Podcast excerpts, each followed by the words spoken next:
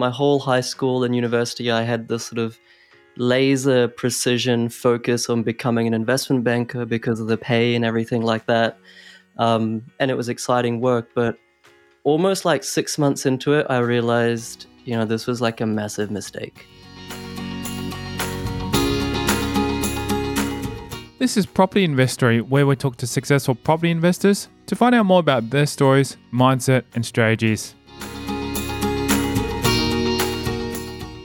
I'm Tyrone Shum, and in this episode, we're speaking with the Managing Director of Consulting by PK, Pulkit Gupta, or PK. After establishing a promising career in investment banking, he courageously decided to follow his passion for property. We'll explore how he went from purchasing his first property to launching his own property investment company.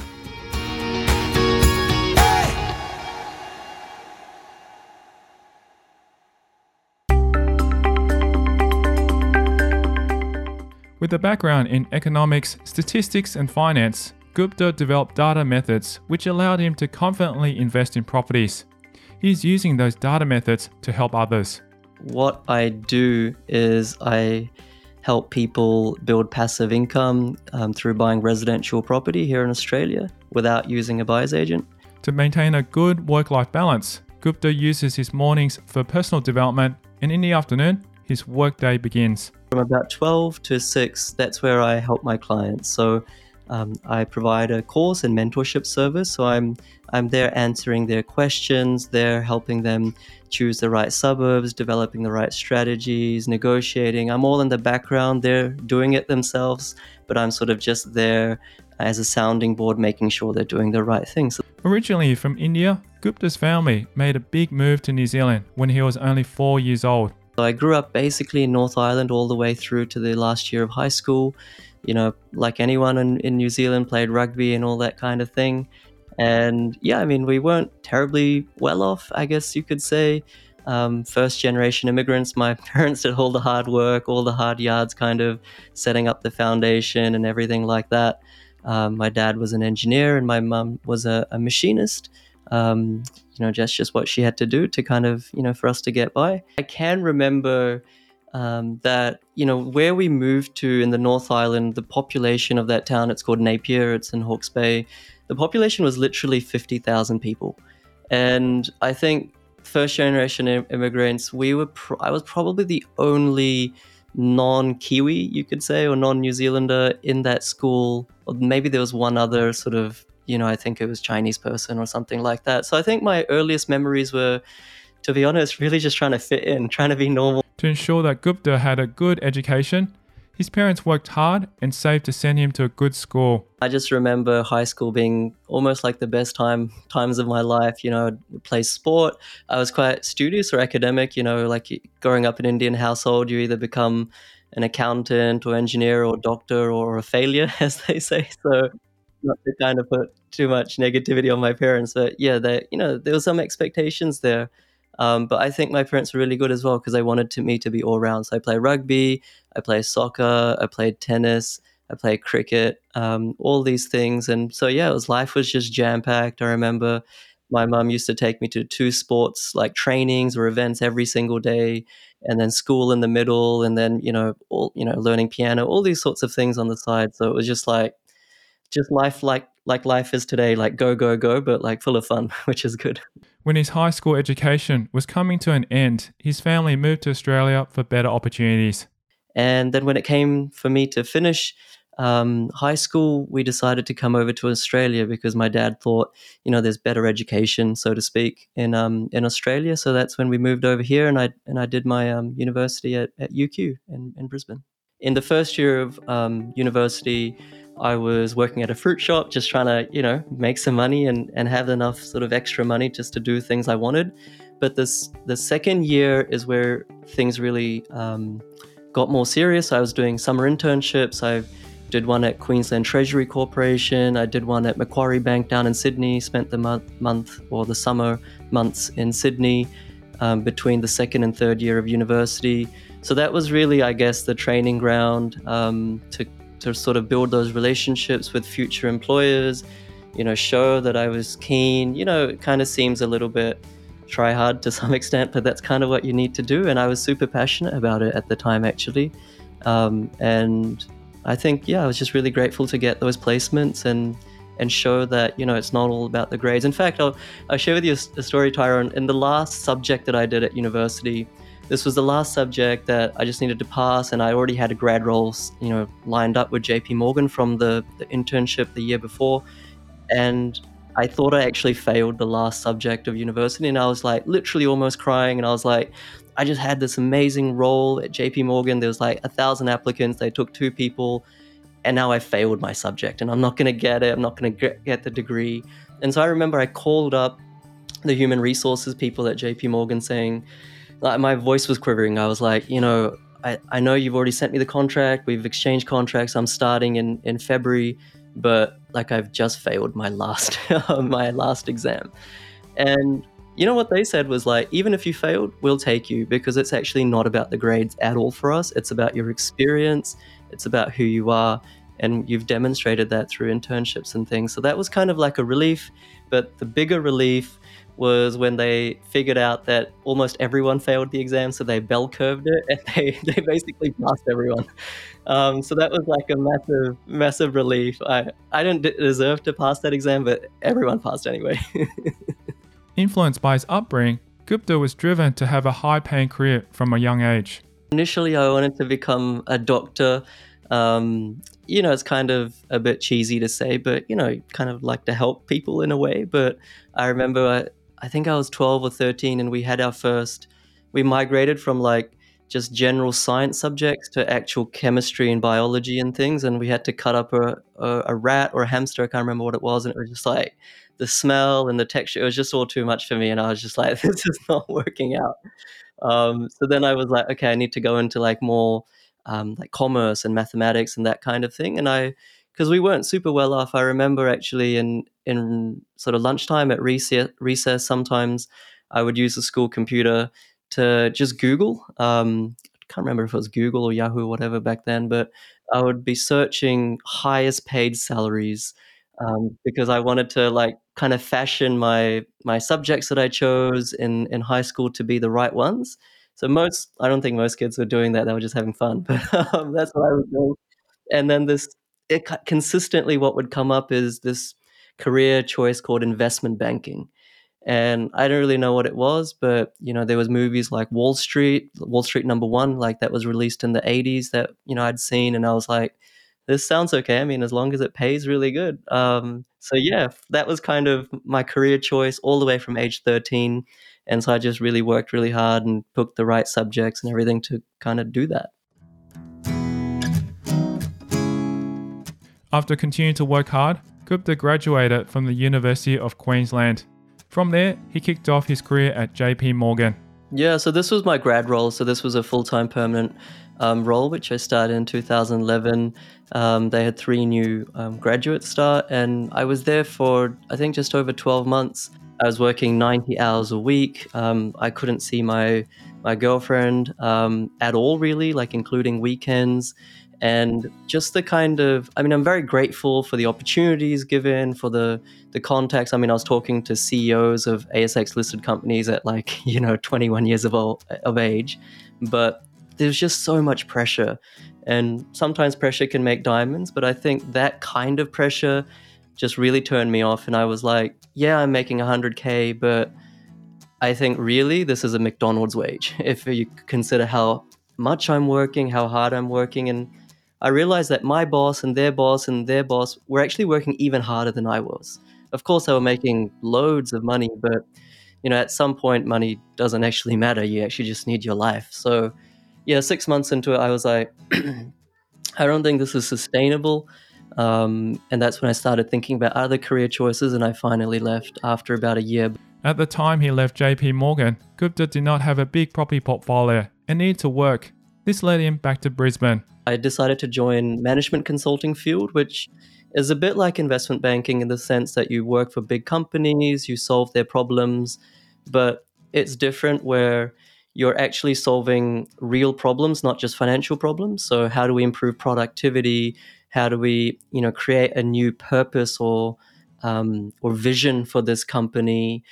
Etc., uh, etc. Et so not only were the hours more manageable, more like you know 60, 70 hours a week. The pay wasn't a huge pay cut, which you know was tolerable, and that way I could actually then focus on you know by that time, Tyrone, I'd sort of realized that I can't, or I don't really want to work a nine to nine for the rest of my life, or even for the next twenty years. So um, that's when I was sort of thinking I need a job which will still stimulate me, which will still help me understand strategy, understand numbers. It will still give me all that exposure to climb the ladder, so to speak.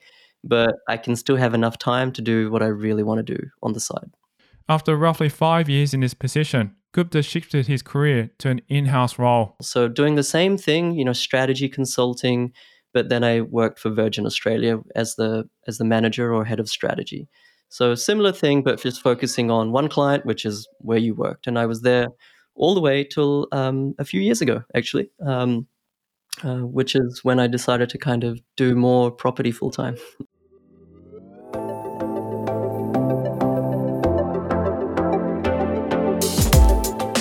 Coming up after the break, we will dive into when Gupta started investing in property. So I'd already, like, even at JP, I bought my first property um, and we were buying properties, I wouldn't say regularly, but you know, semi-regularly by that time. The development of data methods that Gupta uses today. Hardly anyone is looking at sophisticated data in the property market. And that's next. I'm Tyrone Shum, and you're listening to Property Investory.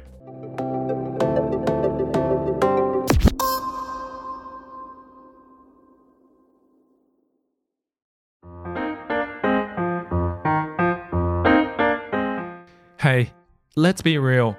Deals that can yield 20 to 30% per annum do exist. Don't believe me? Well, here's a story about property development I invested in Victoria. This developer had the project fully funded beforehand, but he and his family suffered a loss, a circumstance that led him to be unable to proceed with the development.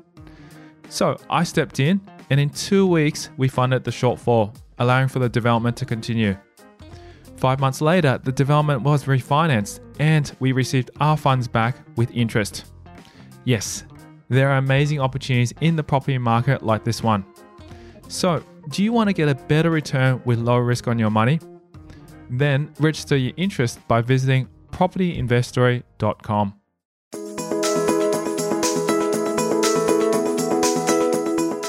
Now, to answer the question that we all want to know, why did Gupta start investing into property? I was starting to understand more and more about the stock market and the you know my background was econometrics, st- statistics, finance.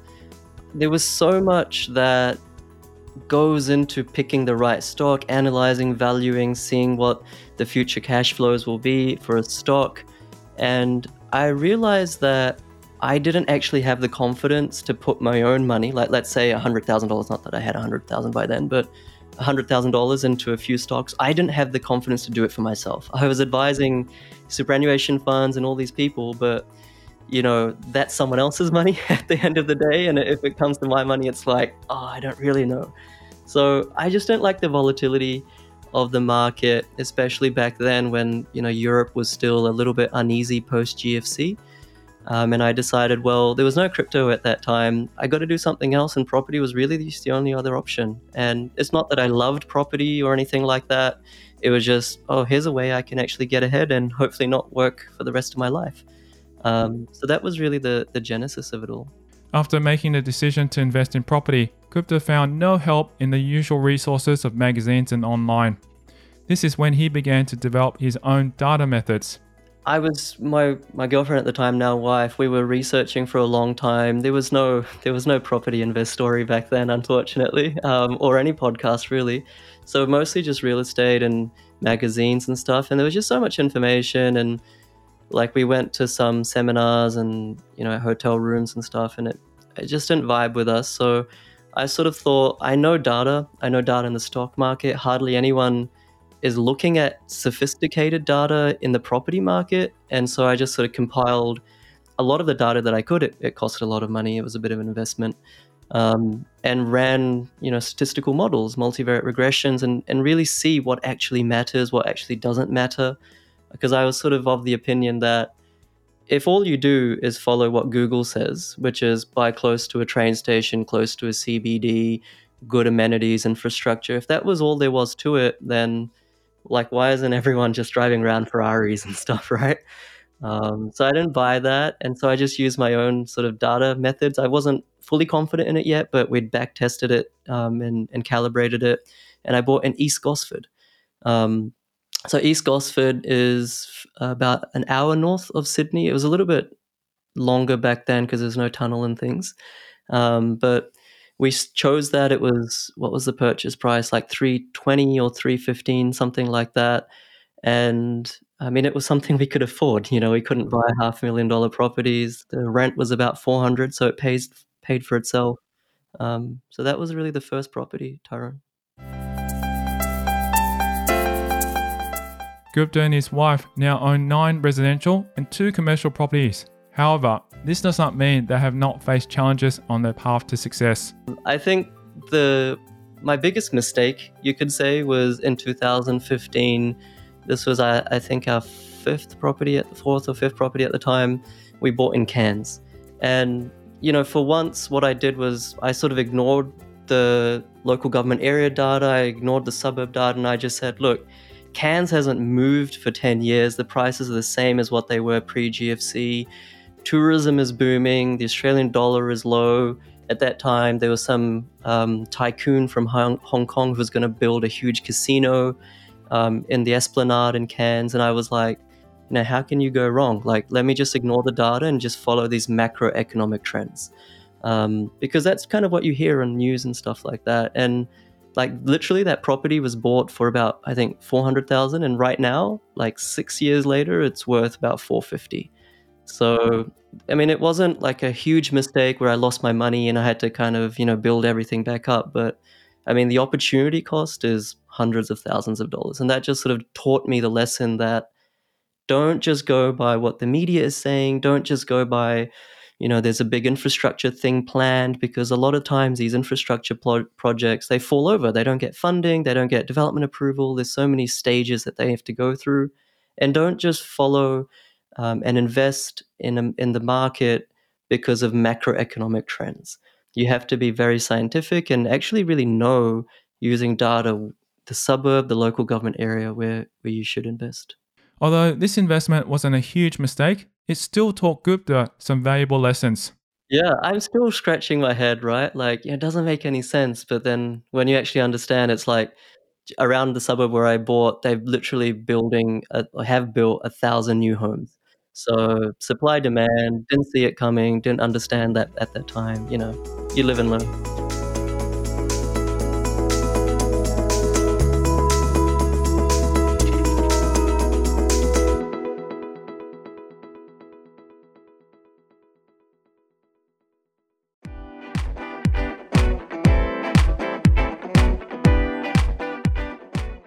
We'll continue to explore PK Gupta's journey in a future episode of Property Investory. We'll talk about his strategy. To be honest with you, we were open to buying anywhere across Australia. The daily habits which helped him achieve success. I normally get up very early. Um, I actually spend my entire mornings either um, meditation and then meditation or working out, having a nice breakfast with uh, with my family. And that's next time in a future episode of Property Investory. If you love the show, perhaps you're now ready to invest your money in a low risk, high return deal. If you are, then SMS me your name and email address on 04 99 88 10 40 to become a lender. There are amazing opportunities in the property market right now, and I'm looking for lenders who want to invest their money for as short as six months. What are you waiting for? Don't let your money just sit in the bank. To register your interest, text me your name and email address on 04 99 88 10 40.